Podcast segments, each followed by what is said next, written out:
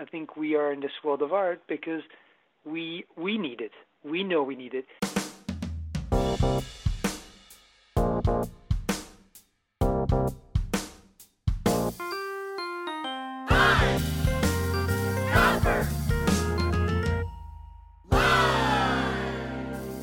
Hello, print friends, and welcome to the 29th episode of Pine Copper Lime, the internet's number one printmaking podcast. I'm your host, Miranda Metcalf. I release an episode every two weeks, and on the off weeks, I publish an article on the Pine Copper Lime website, which features images and maybe a bit more information about the artist I'm going to interview. Happy end to 2019, print friends! It has been a beautiful 12 months for Pine Copper Lime, and I want to thank each and every one of you who helped make this community grow this year. Thank you for listening, thank you for sharing, thank you for subscribing, rating, reviewing, making your friends listen in the studio, or if you just sent me a kind DM.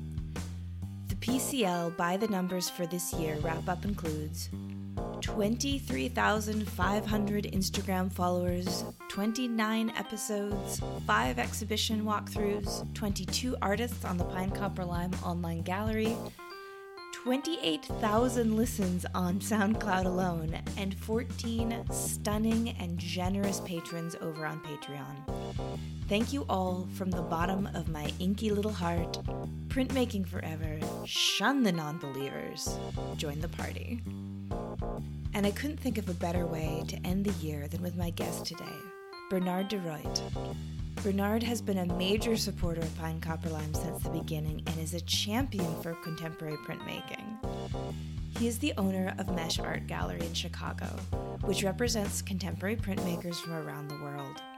Bernard grew up in Brussels and studied art history through his master's degree before moving to Chicago, where he's been in the print trade there since 1998.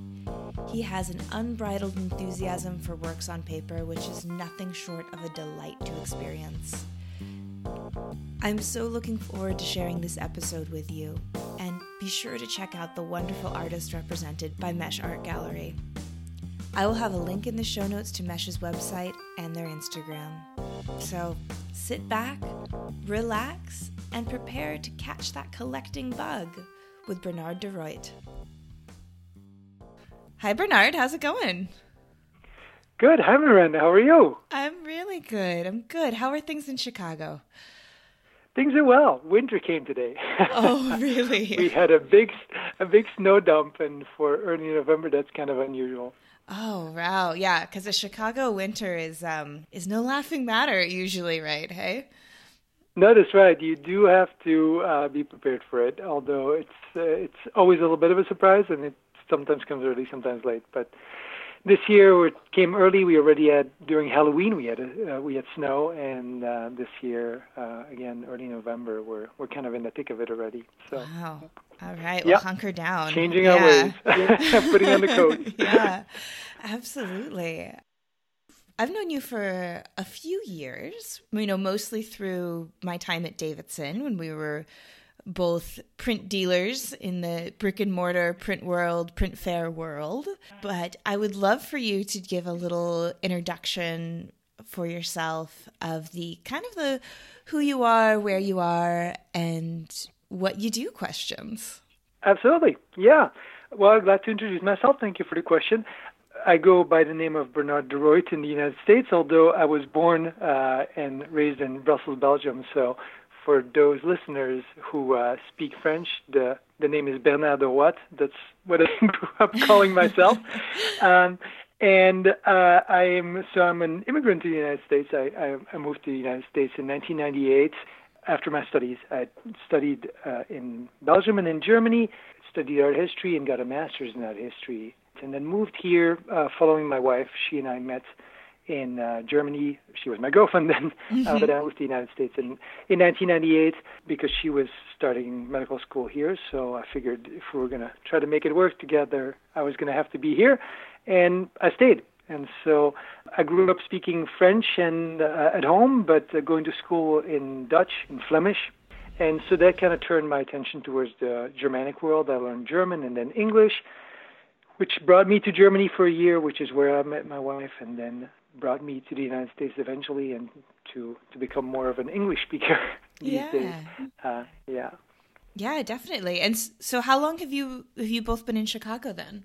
So my wife is actually from here. She's her her folks are German immigrants. Uh, I've been here since 1998. So it's uh, it's approaching that point in my life as I'm I'm, I'm in my mid 40s, where I'm almost here as long as I I, I was in in Belgium Yeah. before I moved here, um, and actually became an American citizen last year. Oh, so, uh, congrats. that was a a momentous occasion. Yeah. Um, yeah. And so, yeah, I arrived in in uh, in the fall of 1998, um, looking for work, which I found, and I stayed. Yeah, beautiful, beautiful. So you were saying how you grew up in Brussels. Was art a big part of your life? I mean, I know that all of those incredible Northern Europe art museums, of course, someone growing up from on the west coast of America would would grow up with quite a bit of envy for someone who had, you know, the Ghent altarpiece down the road. But um, yeah, tell That's me a right, little bit. Van Eyck, not far. Yeah, exactly. not far off. Exactly. Yeah, absolutely. No, we we grew up. Well, it's interesting because it it also gets kind of reminds me of the fact that some things stick with some people and not with others. We definitely grew up in a house where art was was important. Uh, our our parents. So I have two sisters uh, who have not at all turned their attention towards the art world. But my dad's family was very much versed in the arts, and many of my cousins are actually in the arts in various capacities. So it's definitely something that's sort of in our in our DNA, I would say. But I, d- art came to me pretty early in life. Uh, my folks would basically travel with us, um, not very far, but whether it be within you know train distance or or having to take an airplane when we got a little bit older, we traveled a lot throughout Europe, and it was generally for cultural destinations. So whenever we travel, whether it was the village church or the, the large museum uh, that we visited, that was very much the, the goal of the visit. So the first visits were definitely close by in Belgium mostly. My parents didn't have a car until I was about 11 or 12, so it was train distances mostly uh, in the Netherlands, northern northern France, Belgium, Germany. But um, we did make it to uh, Italy when I was probably oh, six or seven. And the first visit we made was in Florence, and we ended up going back as a family to Florence. Oh, at least five or six times over the years.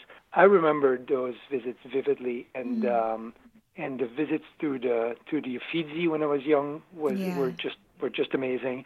Uh, my parents had kind of found this little pension on the hill in the hills outside of Florence in in a little town called Fiesole, and it was just unbelievably scenic. You just look down onto onto Florence uh, in the mornings as you were having breakfast on the terrace, and then you would just make your way down by bus to Florence. And I remember we were, like I said, I must have been six or seven, and the deal was if we behaved for a week in Florence, we would get a week of coast uh, vacation, like a beach vacation afterwards, which we got. We never went back to the to the coast ever after that. We always went to Florence. to Florence. We just loved it so well. It was just amazing. Uh, it was definitely not as overrun with tourists Yeah. back then as it is now. Yeah. Uh, and so I have vivid memories of standing in the in the Uffizi in front of these amazing uh, panels and canvases. I mean, you know, you stand in front of the Birth of Venus by Botticelli as a six or seven year old. If you're paying attention, it will wow you. It just and it just did. And so it stuck with me. And yeah, from a young age, art was part of it. Absolutely. Yeah. Oh, I love that. Yeah, I remember going to Uffizi maybe for the first time 10 years ago. And I will never forget just turning around the corner and there she is.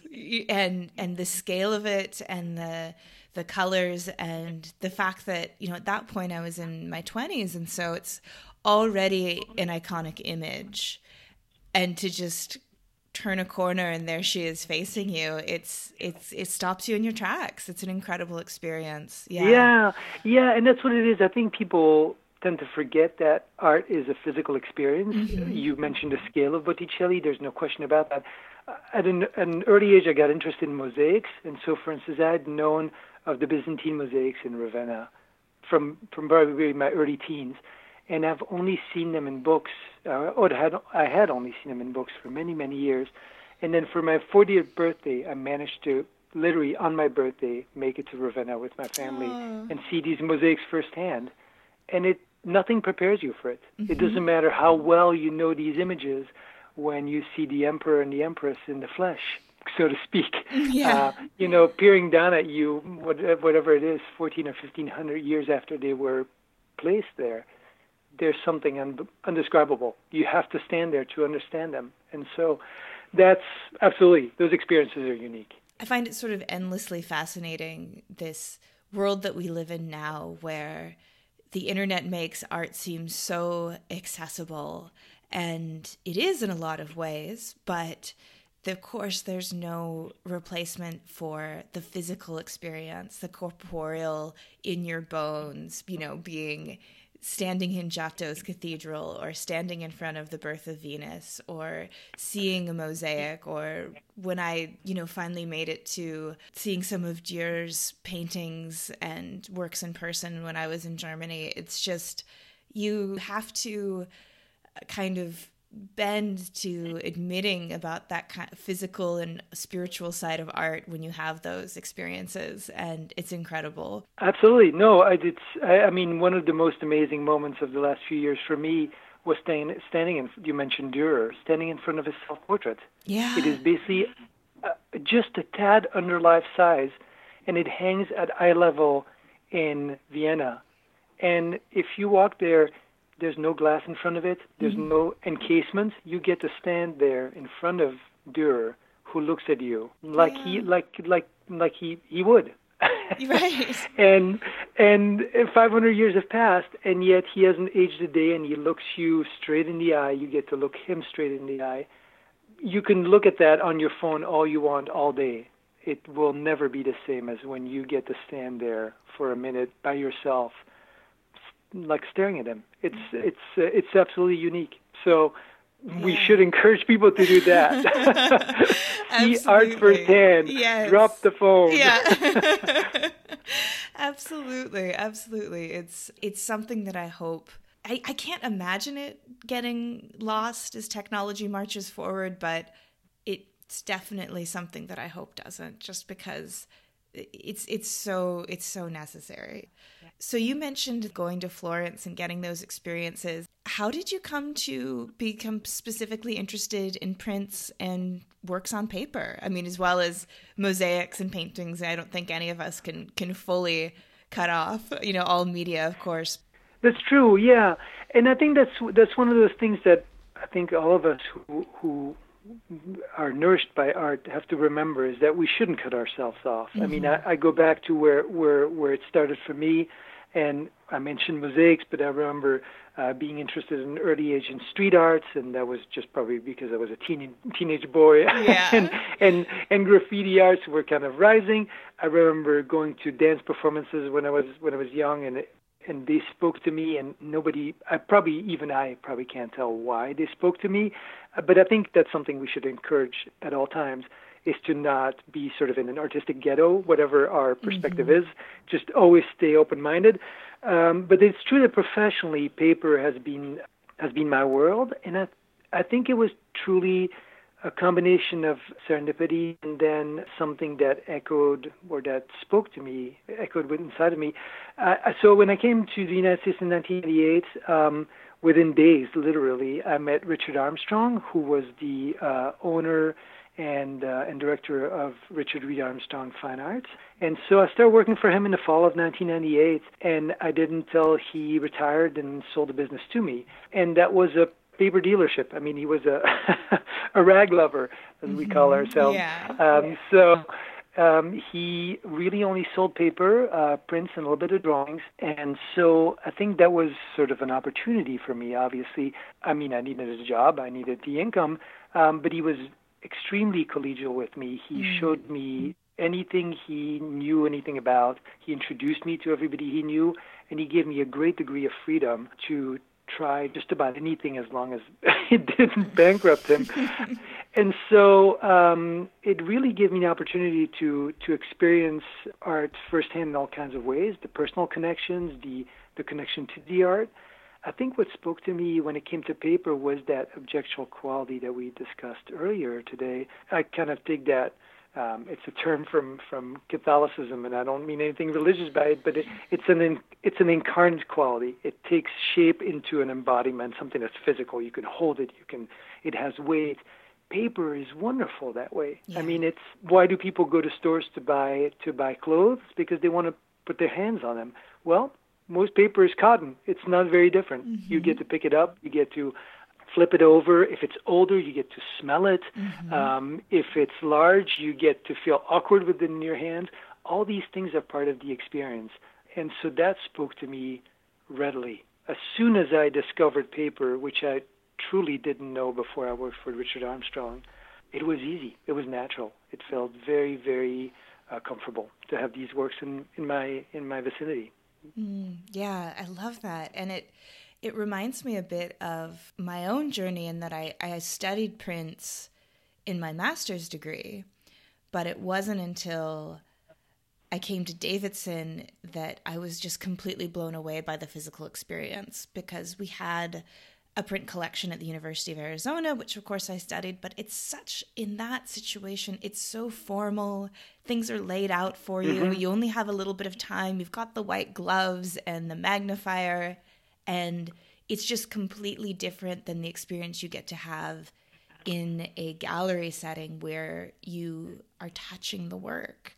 And I think it took me almost 18 months or two years to get over just that feeling of being almost like this wasn't allowed because I had spent so much time.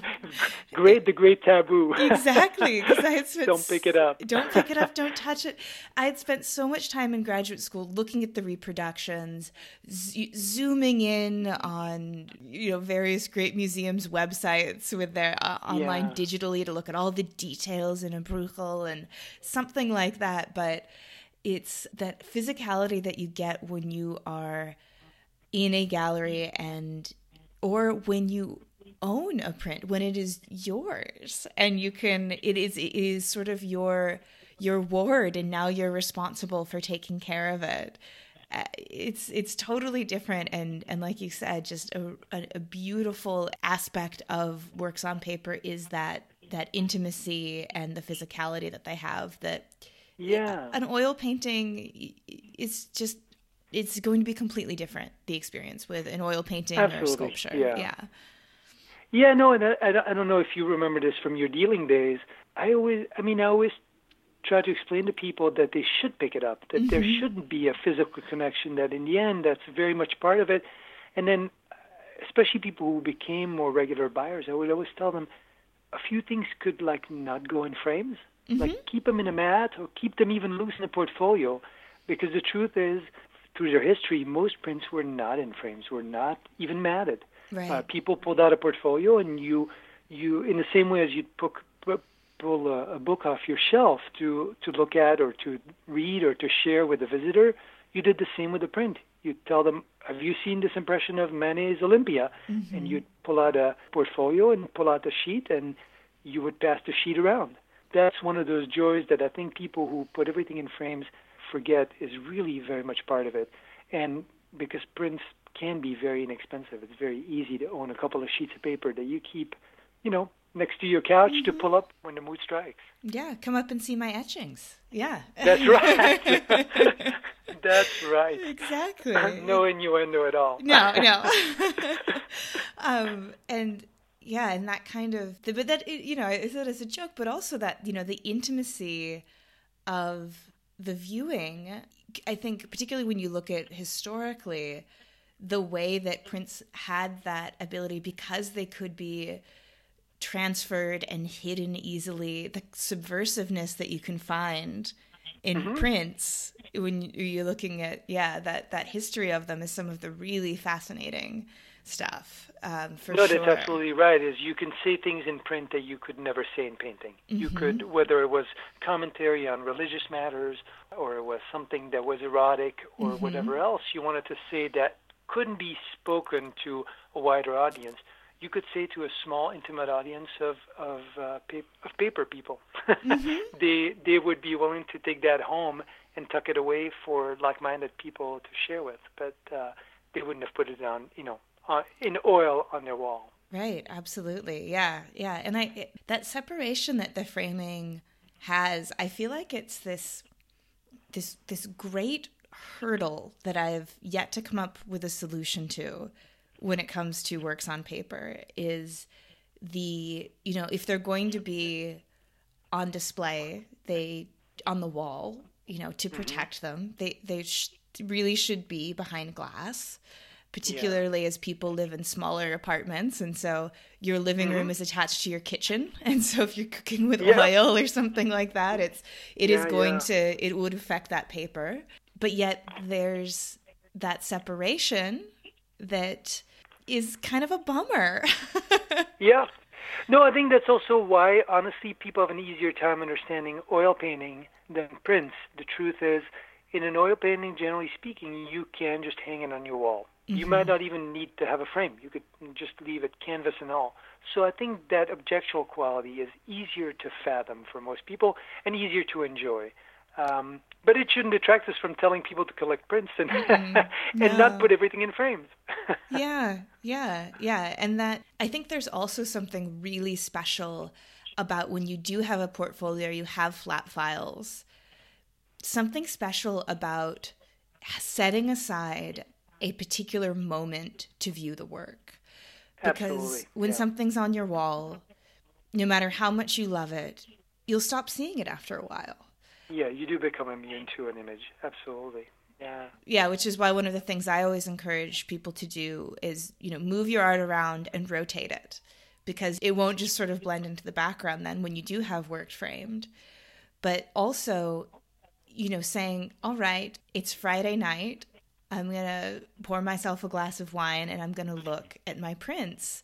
That is going to be an experience and the the joy and the satisfaction that you get from it is going to be completely different from glancing at something out of the corner of your eye as you're rushing out the door in the morning. Oh, absolutely. And it, I mean, and, and I'm sure we'll touch on this as we as we progress in the conversation. But the truth is, if the eye doesn't wander a little bit in an image, it really is not doing much for you. Hmm. I mean, hmm. there's no question that having decor, having things that are pleasing to the eye while you glance at them is definitely part of living with art. Yeah. But the truth is, we want something that transcends a little bit of that, immedi- that immediacy, where you get something else out of it. Either you find, or there's an emotion that comes with it, or there's meaning that you hadn't seen in the past, or there's associations to new aspects of your life that are echoed in the work of art those things you cannot grasp in a in a flashing moment. You have mm-hmm. to give it a little bit of time, like anything else yeah. of value in life. It takes time. Yeah, it just does. I often think about trying to explain that to people in terms of the time that an artist put into creating a piece. And of course, you oh, know, yeah, that's interesting. Yeah, yeah, because yeah, it's not, and obviously, and even then, you know, it's not just that that finished piece that you're seeing there's all of the preliminary drawings there's the things that didn't mm-hmm. work there's all of the training and so they finally have come up with something that not only they have decided needs to be in the world but in the case of prints they've decided needs to be editioned often in most in most cases. And so they've taken the time to do this and they've put a lot of their time and energy into it. How much time and energy are you putting into receiving it and yeah, absolutely. yeah, and and that that there's something to that. I think there's so much behind even something that may be a more traditional landscape that I think people sometimes can look at and be like, "Oh, I get it. Yeah, it's some trees," and it's like, well, like there was a lot of time that went into this. Maybe just take another breath and see what you can yep. see. Yeah. yeah, and enjoy the and I mean and, and enjoy line, enjoy a juxtaposition of color, enjoy contrast these things can speak to you in ways that are deeper than their immediacy. If anything, they give a little bit of time for your mind to rest, which mm-hmm. is not a bad, bad thing in our contemporary world, considering how busy and, and frenetic it can be. So, and it, I think it invites us also to use our intuition, and that's something that can make people a little bit uncomfortable sometimes. I guess that's true. Yeah, there's a little bit of subconsciousness that's less palatable to some of us. That's true. well, I think we're just we we live in a very analytical world. Mm-hmm. where we're asked to collect information, make a decision based on the information that you've collected all the time. You know, whether you're you're looking for your next vacuum to buy or the next person that you're going to vote for. This is what we do and and because of all the information that we have, we do it more and more. And art I think asks people to have an instinctual response to something. And it can be difficult sometimes to get people to allow themselves to trust that. Yeah, to put their guard down and just accept they like something, mm-hmm. even if they can't articulate it. Yeah. Exactly, mm-hmm. exactly. Yeah. And so that was one of the interesting things working as a dealer when people would say, Oh, I don't know anything about art.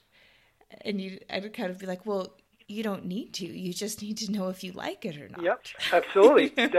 it's a good place to start, at least. at least, yeah, exactly, exactly. When this, yeah, you'd use it kind of to get over that hump of the "this isn't for me" dialogue that someone might have in their head. Yeah.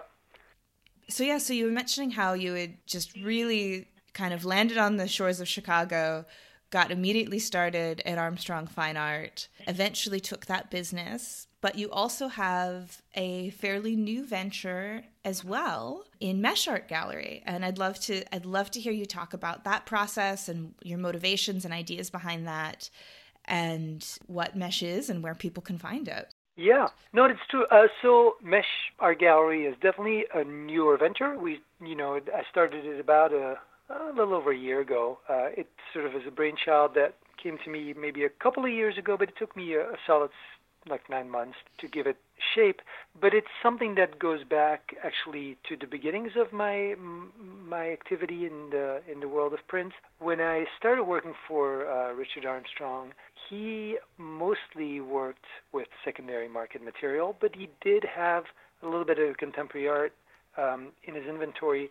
The reason being that he did quite a few shows. I mean, there were years where we we were on the road like 120, 140 days of the year, either at shows or coming mm-hmm. back from mm-hmm. shows. And so, honestly, keeping inventory, keeping stock was was hard. We were selling art so fast. So having contemporary art also enabled us to diversify, but also enabled us to more quickly have new material. And so we mostly worked through intermediaries, other galleries who had contacts with artists. He wasn't all that interested in dealing with artists. And so hmm. he also, you know, I mean, it's pretty mundane, but he left money on the table. He basically would give intermediaries money to give him artwork that he could have sourced himself. And so, very early on, um, we started building rapport with contemporary artists, and that was sort of one of my main early missions because I spoke other languages, French artists and Dutch artists and German artists that he wanted to approach, I could speak to. So, which he couldn't, mm-hmm.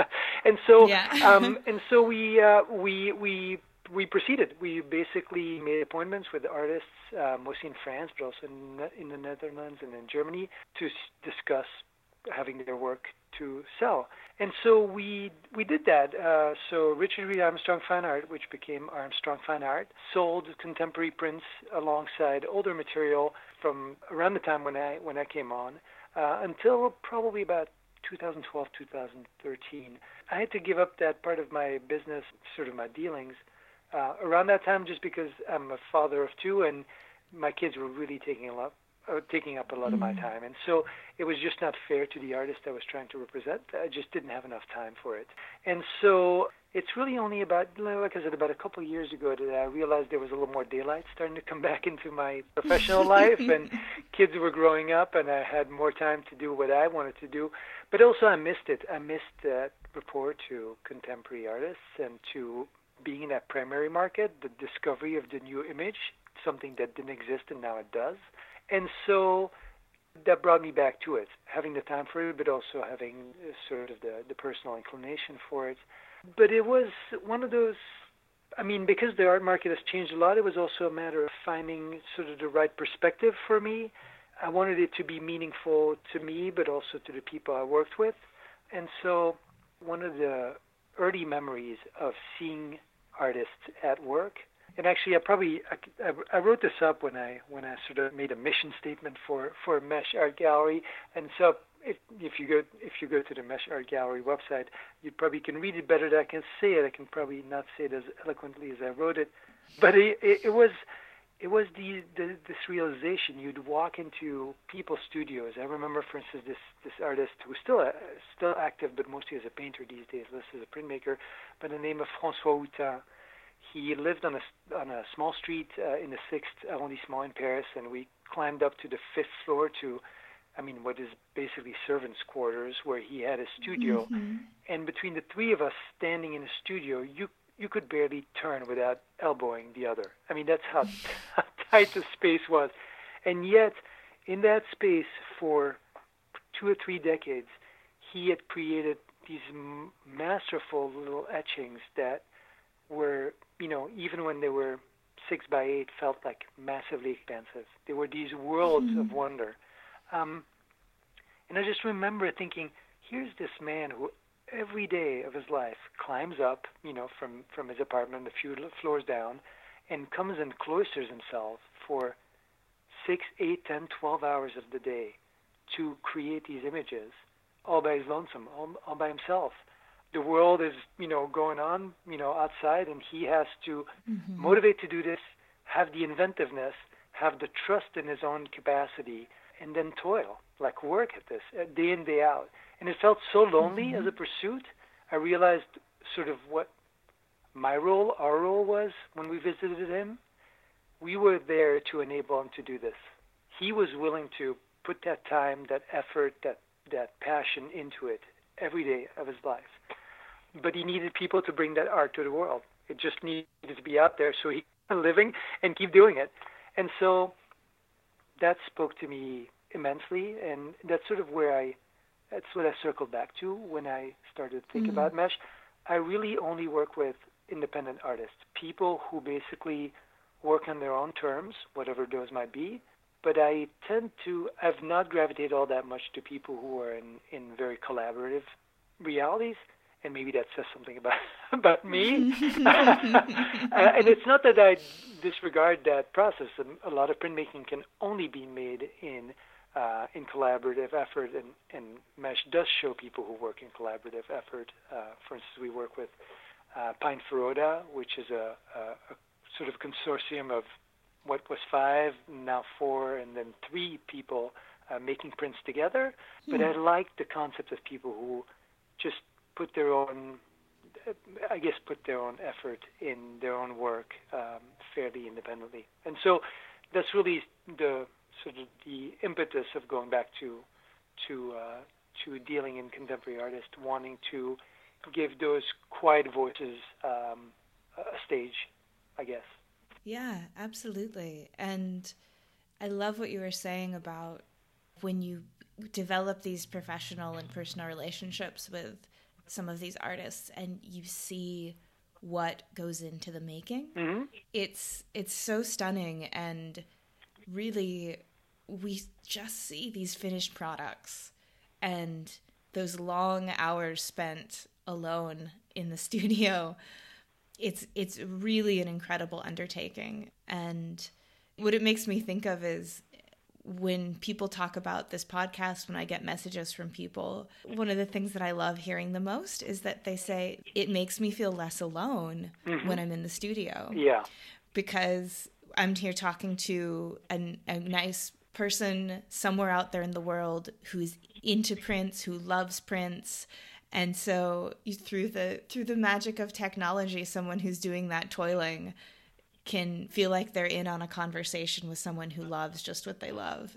No, and that's what it is. I mean, we all we all have different characters, and there are people who do well in surroundings that are more that are busier or more collaborative, but there mm-hmm. there are many of us who need we need our our solitude to do some of our best work.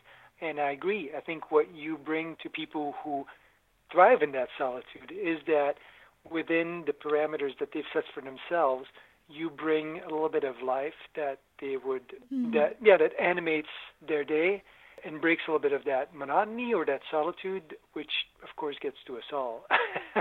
a little bit of the outside world does us all uh, a world of good. Yeah, totally. So apart from what you were saying about how, you know, you love being that kind of voice to those people, what else do you look for with artists that you represent. We touched on it a little bit earlier about that, like needing a little something more, a piece that kind of keeps giving as you keep looking. But just in general, I, I'd love to hear how that happens. What's that process like for you?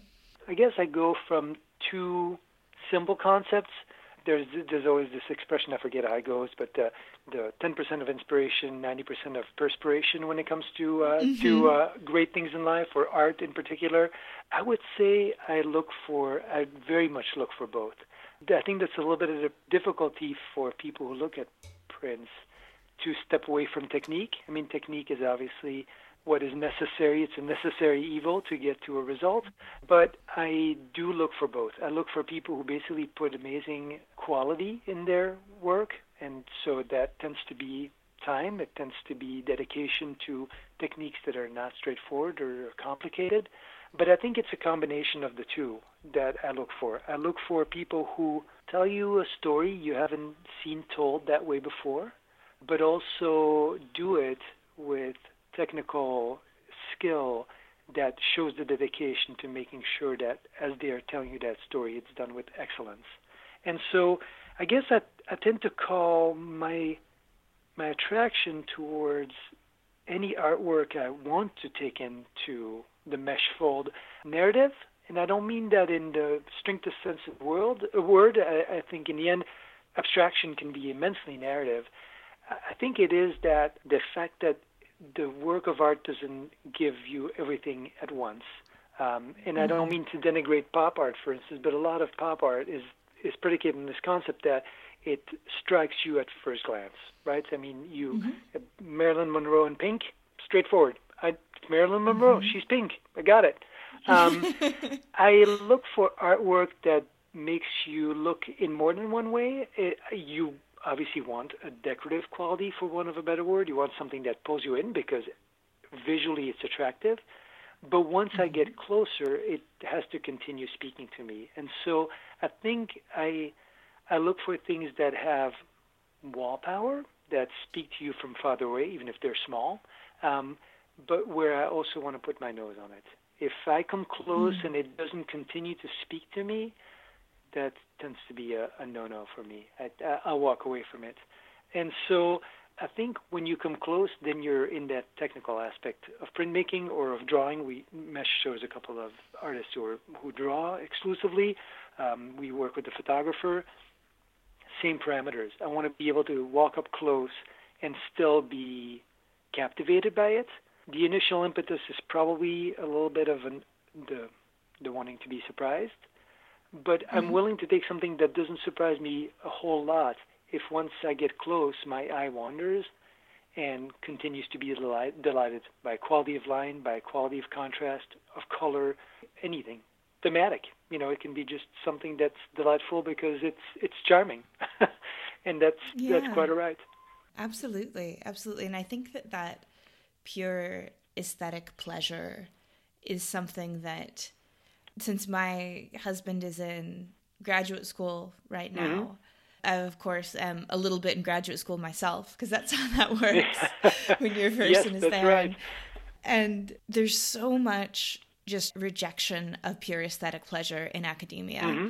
which is so unfortunate because I think that the arts is people are trying to, to, to quantify it and make it functional and in this way that this to the standard to which sciences are held to and technology mm-hmm. and that sort of thing and so it has to be really have like this purpose this this functionality in theory or in politics or something like that and i adore work that does that but it completely skips over just the joy that a beautiful piece can bring and the parts of you that it can open up that you don't have access to in other ways. And yeah. I love that there is a space that still celebrates that, which is in galleries for sure. Absolutely. Well, and and and I would, I mean, because I'm sure you have a lot of listeners who are artists. I would remind, you know, artists who listen to this that in the end, anything you add to the aesthetic enjoyment is is bonus. No question about it. Mm-hmm. If you challenge me in other ways, that's wonderful. However, when it comes to art, the concept is still that it gets to live a life outside of the artist's creation in the eye of the beholder, the collector, the owner, mm-hmm. and you can only pull that owner in, generally speaking, with at least a little bit of of aesthetic environment. It doesn't mean that there are works of art that get sold purely on on cognitive behaviors um, or you know mm-hmm. uh, for cognitive reasons, but most art, the overwhelming majority of art, first needs to to attract and delight. And so mm-hmm. I think artists need to definitely keep that in mind. Before you go cerebral, remember you got to pull me in. You got to bring me into the fold. you got to yeah. captivate me. If I'm not coming close, there's no chance I will want to live with that work of art. So first you got to pull me in mm-hmm. and then and then we can yeah. talk yeah and i think it's in that in that pulling in you know that's not that doesn't just happen you know because it's a pastel sunset right like that that kind of aesthetic pulling in can take many different forms oh absolutely you can you can shock you can you you can you can delight it can be beautiful it can be it can be repulsive it can be all kinds of things and no mm-hmm. question people have all kinds of perspectives it doesn't mean that what attracts me will attract somebody else. But you have to remember that visually, first of all, I have to want to come close. I have to want to walk mm-hmm. towards the work of art. Yeah. Yeah. Yeah. You have yep. to, like, there's artwork, like everything in this world, is competing for attention that people have less and less. yes, absolutely. Or, or maybe not less, but less durable. it's very short. It's very short-winded. yeah. Absolutely. Absolutely. Mm-hmm. Yeah.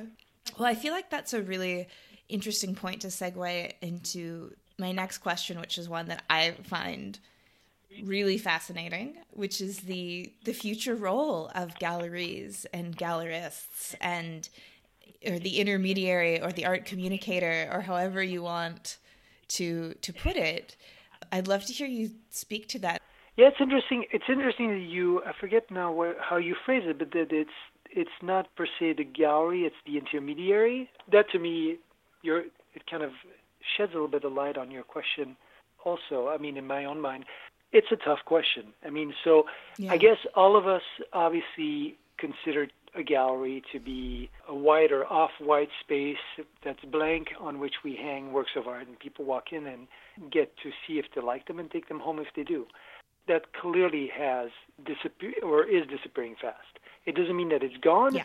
but the realities of overhead of ga- galleries, meaning the rent, the staffing, the framing, the advertising, and everything else that it takes to bring people in, has made it almost impossible in most markets to to do just that. And so I'll address that maybe first.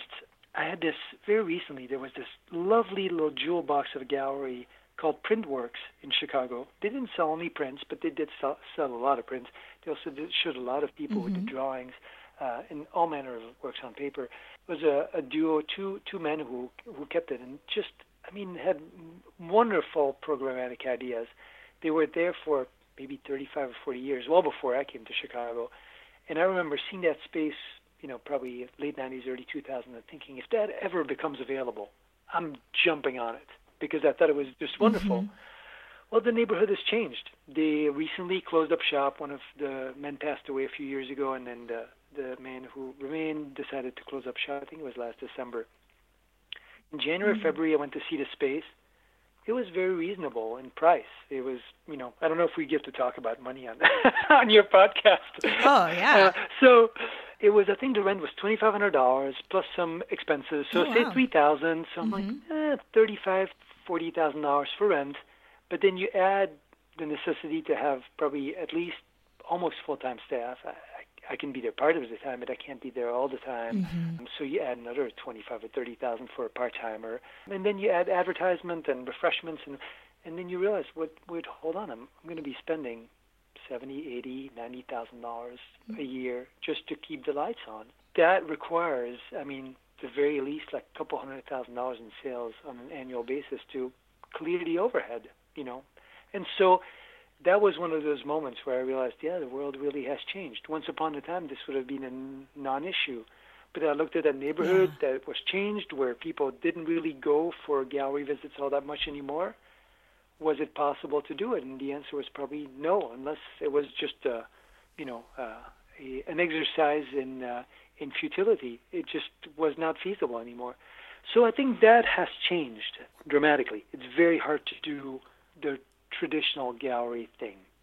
Um, and so I think the people who are interested in the art have to accept that many of the places they could have visited are no, are no longer out there.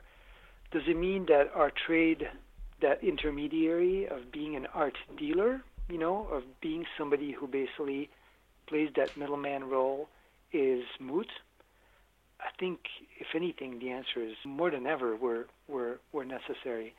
One of the mm-hmm. one of the things that I very quickly realized as I was rethinking launching Mesh was the fact that the internet is a great fallacy when it comes to going directly to people. We think that because there's everything is at our fingertips, people will turn their attention towards it, but nothing could be further from the truth because there's all that competition for your attention. When I'm sending you an mm-hmm. email to say come and see what we've brought together, you know, big corporations, and I won't name names, but big corporations are after that same attention. So if mm-hmm. my only way of reaching you is is the internet, it gets very difficult to compete with people who have much deeper pockets than we little guys do. And so I think what we have to do is what you do with this podcast. We have to basically, more than ever, create compelling narratives. For one artist in their lonely corner, create that narrative and keep people's attention and keep people coming back is almost impossible. Mesh now represents mm-hmm. about 20 artists. Even getting people to come regularly to the website or accept to give us an address so we can mail them something or come and see us in a show or allow us to send something to them on approval requires all this building of all these these narratives, all these stories that eventually hook people into say, yeah, should ask them to send something to me, or I should see them in this show, or I should go back to the website, or pull up that email, or you know, pull out that letter they sent me, because it, their attention is being pulled in all kinds of directions. So I think more than ever, having people who curate this artwork that puts them in a context and, and gives them a louder voice that transcends just the one image, I think is more than ever is valid. But how we do it and make it fin- financially viable, that's another question altogether, and I don't know, I don't know that I have the answer to that yet. um, yeah, I mean, the truth yeah. is, uh, you know, and, and we spoke about mesh now in these last few minutes. I get to do what I do because I cobble together an income that's from multiple things. It's a secondary market that's still mm-hmm. strong. I consult for for a couple clients. I'll do an appraisal when that falls into my lap, and then I also deal in contemporary artist work.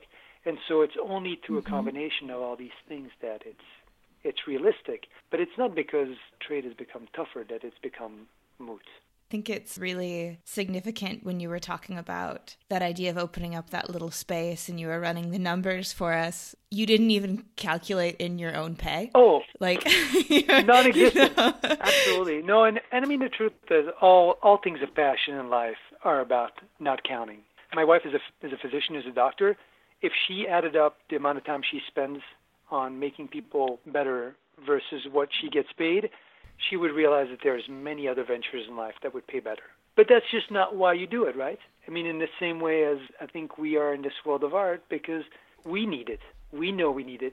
And so if mm-hmm. we get to bring that to people who have that same priority of knowing they need to live with, with beauty and aesthetic enjoyment in their lives, if we get to do it, we're, we're happy to do it as long as we pay the bills. Exactly. I mean, that's that's really it. It's that it's that. All right, do we make it to next month? Okay, and I think that often people don't realize how many gallery owners who take home less every year than their receptionists. Oh, absolutely. Oh, there's no question. There's many there's many gallerists who basically pay their staff more than they pay themselves. There's no question about that. Yeah. Absolutely. There's no question. Yeah because they're because they're in it for the love of it and because they believe like you and I do that seeing work in person is the best and the greatest and so important. Absolutely. Yeah, you're honored by it. Mm-hmm. You truly are. So fighting fighting tooth and nail to keep a physical space alive or a print show mm-hmm. alive mm-hmm. so people have that experience working long hours and waking up early and going to bed late and sacrificing time with our family or time that could be spent with friends. It's yeah no so i realize saying it now i mean it really sounds like i'm painting like a woes me picture which i'm not meaning to like at all. But i i just i do i do think it is important that people you know understand that there is the the high echelon of the art dealing world and there are one or two bad eggs like there are in any field but 99.9% of dealers oh fight a good fight know, like yourself yeah. they are in it they yeah. are in it for the love yeah, and to be advocates for the artists. Yeah. Absolutely. Well i would i would love to hear kind of just things that you're looking forward to things that anything that's coming up on the horizon that's particularly exciting for you or for mesh. Oh um except well you know i think uh, so one of the and i guess i'll kind of maybe tie up this this loose end when it comes to when it comes to the the future the future of galleries or the future of of dealership. I guess the the the one thing I, I look forward to because I'm I'm living it already, but I think most people aren't in the art world. I think today people will order all kinds of things on the internet like without batting an eyelash, right? I mean, people get computers mm-hmm. shipped that are worth thousands of dollars, or you know, or or their groceries, you know, ordered on the internet. Yeah. Um, I am surprised at how approachable art has become on on, on the web. You get to see all mm-hmm. kinds of things and read up and, and discover works of art fairly intimately on the internet, very easily. And well, and that's a pet peeve, but uh, many many uh, colleagues could still do better jobs at making art more accessible online when it comes to acquisition there's many websites where you get to buy art easily. And mm-hmm. most, like all other internet ventures, will have like return policies. So you don't like it, you return it. I'm just amazed. Yeah. I'm amazed at the amount of accessibility there is to art, and yet how little of the the art trade has migrated online. I mm-hmm. mean, I can convince people who already know me and trust me to order things on the two websites, Armstrong Fine Art or Mesh Art Gallery, um, without too much trouble. But convincing new buyers that it's okay to click mm-hmm. and just say it's going to show up in two or three days, and you get to enjoy it for a couple of days. And if it doesn't speak to you, you just take that return label and send it back to me. That has not yet happened. So I'm looking forward yeah. definitely to a day when people understand that is something that is part of the art trade but mostly, I think even before we get to that, and I just bring that up because we're wrapping up sort of the idea of dealing in art. And, yeah, yeah. Um, but what I also am amazed by is how much. I mean, that's I'm a, I I think a lot of people have a hard time allowing themselves to buy art, and I think people should just yeah. get over it. I mean, just get over it. No, but it's truthfully. I mean, you're I'm making it's you laugh, true, and I'm yeah. glad I am. But the truth is, people will spend thousands of dollars to go on vacation for a week right? People will spend 500 mm-hmm. bucks with four people in a restaurant to, you know, Absolutely. have a meal, and by two days later, two days later, don't remember what they had. Did I have the cod? I don't remember. What did you eat? Artwork that's worth a few hundred dollars sometimes languishes on you know on certain websites and it's readily available and it's something once you bring it home it's yours to have and to hold for all of eternity i just Mm-hmm. That one is one of those things. I look forward to the day people feel empowered to do it and feel uninhibited to do so. I mean, I'll give you a, a for instance, and I'll, I'll give shout outs to to a couple of people or a couple of outfits.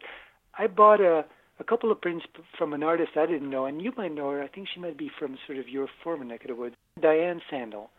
Um, she okay, makes these yeah. these lovely uh, uh, lino cuts, and they're 100 bucks, 150 bucks. They're readily available. You send her an email and you send her some money and she sends them back to you. They're wonderful.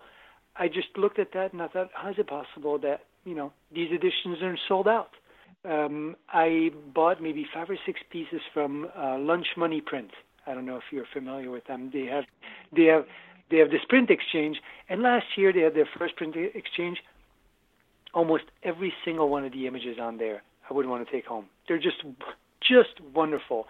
And I ended up buying five or six. Pine Copper's Line's very own Paul DiRuvo, for instance, uh, participated yeah. in that print exchange, and I just couldn't believe that. Probably the most, I mean, unbelievable, intimate self-portrait mm-hmm. for two hundred dollars was available on there, and nobody had bought it. I just that mm-hmm. to me is boggles the mind. So I think what I, I definitely look forward to people feeling a empowered to click, but also feeling uninhibited to do so. Just buy it. Just take it home. So that's sort of one of the things. But uh, when it comes to sort of personal uh, venues on Mesh, I guess on Mesh, to answer that question, I'm definitely looking forward to um, having people discover more of uh, of these artists whose work we've recently brought on. So I collaborate for Mesh uh, specifically with uh, uh, a woman who is in uh, who is in Minneapolis and is sort of doing a lot of work for me in the shadows, but does great work. Her name is Jessica Jessica Krickerberg. So she's helped me kind of bring in new artists. So we have a actually a woman who lives in Australia in Melbourne, uh, but who is Czech, mm. who does these amazing monotypes. Um, her name is Marketa Kemp. So we've just put a few things on on the website of hers, and I've just taken a few of her works to to shows recently, and they've been selling really well. Um, they're amazing. They're very reasonably priced. So I'm definitely looking forward to featuring her work more. Probably the next person to be featured on our website uh, specifically will be a British artist by the name of Laura Boswell, who does uh, mm-hmm. both amazing watercolor-based uh, Japanese-style mokuhanga prints uh, that are really beautiful, but she also does linocut and linocut reductions. She makes these very small editions of these just very inventive landscape uh, images. And so we just started collaborating with uh, Laura, and she's just put out a book that I think it's coming out like today, yesterday, or tomorrow. I don't remember. And it's called Making Japanese Wood Woodblock Prints and it's actually I think the first run is already sold out before before it was published. so it's definitely anticipated. So we'll probably feature her work and and that book on the website uh, coming up. And then we have other other artists whose work we haven't featured in detail that are also going to be uh, that are going to be focused on. Uh, for instance, we've started working with Dave Lefner, who makes these linocut reductions, uh, who is in LA based and is sort of a sort of pop uh, art inspired uh, artist um, but whose work is both beautiful from far away because they're larger, but then also delightful in their texture when you get closer up. Um, so, yeah, those are the things I'm kind of looking forward there. Yeah. Um, and then on the secondary market for Armstrong, there's a couple of artists whose work um, we're going to feature soon. One in forgotten artist just because he was active in the 60s and then stopped making prints, but he's still alive and kicking. He's a wonderful man uh, by the name of Gil, Gil Cowley. So if you go to Armstrong in the next few weeks, look out for Gil's work. Um, and then an artist who passed away a couple of years ago by the name of, of a French woman born in Belgium, Yannick Balif, whose heirs I've contacted and have found. And so some of the work uh, from the estate is going to be featured on the website. So some some of these things are are sort of on my on my radar.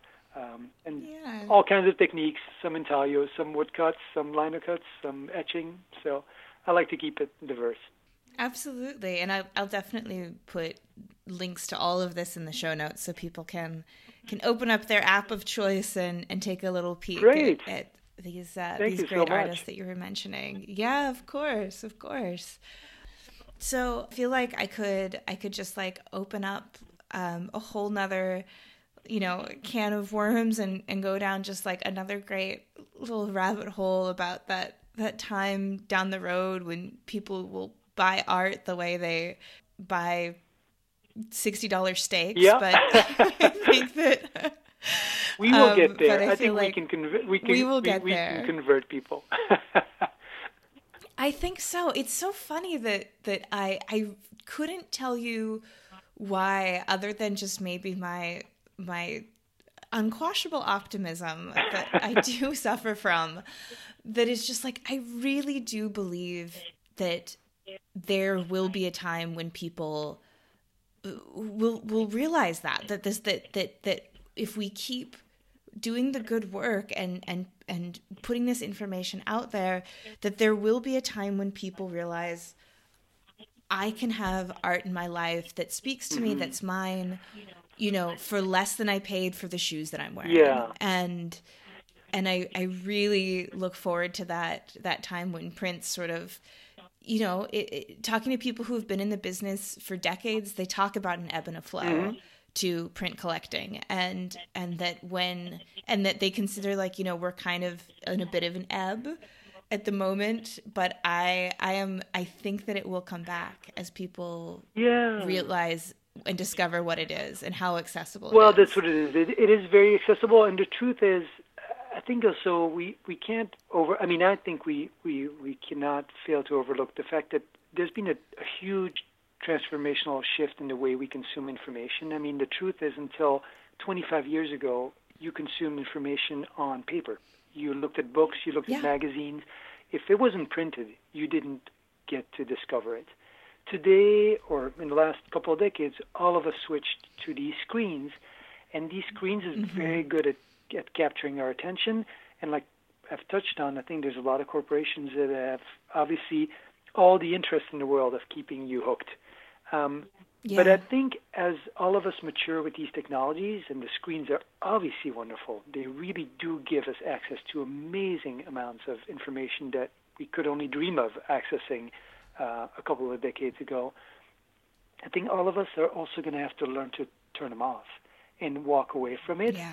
And I think as that occurs, as all of us, you know, and I'm sure many of your listeners are already there saying, forget it, I'm leaving the phone home or I'm turning it off for the next few hours. Mm-hmm um, I think as that happens, we will go back to the analog the analog world. We'll go to these, you know, sheets of papers, these canvases, whatever else has a, a physical presence in our lives, and we get to hold um, the same way we hold people who are dearly, you know, dear to us. I think that will happen. Mm-hmm. I think people will realize that the screens are an access point, but the real thing it is meeting with friends for a drink or for a dinner. It is holding a work of art. Those are the real things. The screen is only an access point. It just gets you to those things that are real. So I too am hopeful. I think your optimism yeah. is is is is warranted.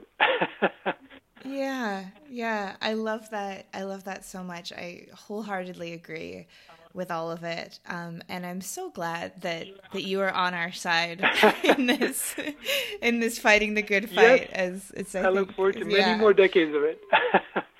yeah, absolutely. So um, I think that is a, a, beautiful place to close on on this wonderful chat. I agree. Thank and um, yeah, I I hope that um, you can join me again um, sometime. You know, maybe like next year or something, and we can we can check back in on all of the the progression because I, I I have so much respect for what you're doing in this world and the, the work that you put in and I think it's like I said we're we're lucky to have you on our side. Well, thank you. So. the mu- the feeling is mutual. Thank you for putting these podcasts together. I I, uh, I was speaking to Laura Boswell who does these instructional videos.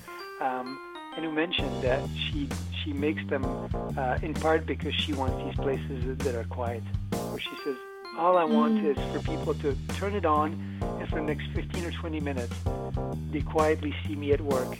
I don't even need to say much anything. They just look at the at the gestures. Um, so your work is very much appreciated for that same reason, giving us these places where we get to quiet down and, and discover somebody else's life, um, and, and let it enrich us. Well, I guess we can we can sign off, and and we'll we'll but I'll be in touch about the release of the podcast in the next couple weeks and everything. And and thank you for for letting me steal uh, an hour of oh, your time. Oh, thank you so much. I'm honored to be on your podcast. I really am. Beautiful. All right. Well, we will definitely be in touch. Have a lovely day. Thank you. Have a great night. Bye, Miranda. Bye. Well, that's our show for this week. And print friends, I can't think of better words to leave you on. Pine Copper Lime is going to take a short, short break for the last two weeks of December. So let's all take Bernard's advice and put down our screens for the next little while. Go hold your friends, your family, and really look at and appreciate the art that we are lucky enough to have in our lives. I will be back in the new year with interviews from printmakers from all over the world doing something a bit beyond the expected. 2020 is looking bright. Lots of love to you all the way from a sunny Sydney summer. This episode, like all episodes, was written and produced by me, Miranda Metcalf, with editing help from Timothy Pauschak and music by Joshua Weber. I'll see you January 1st.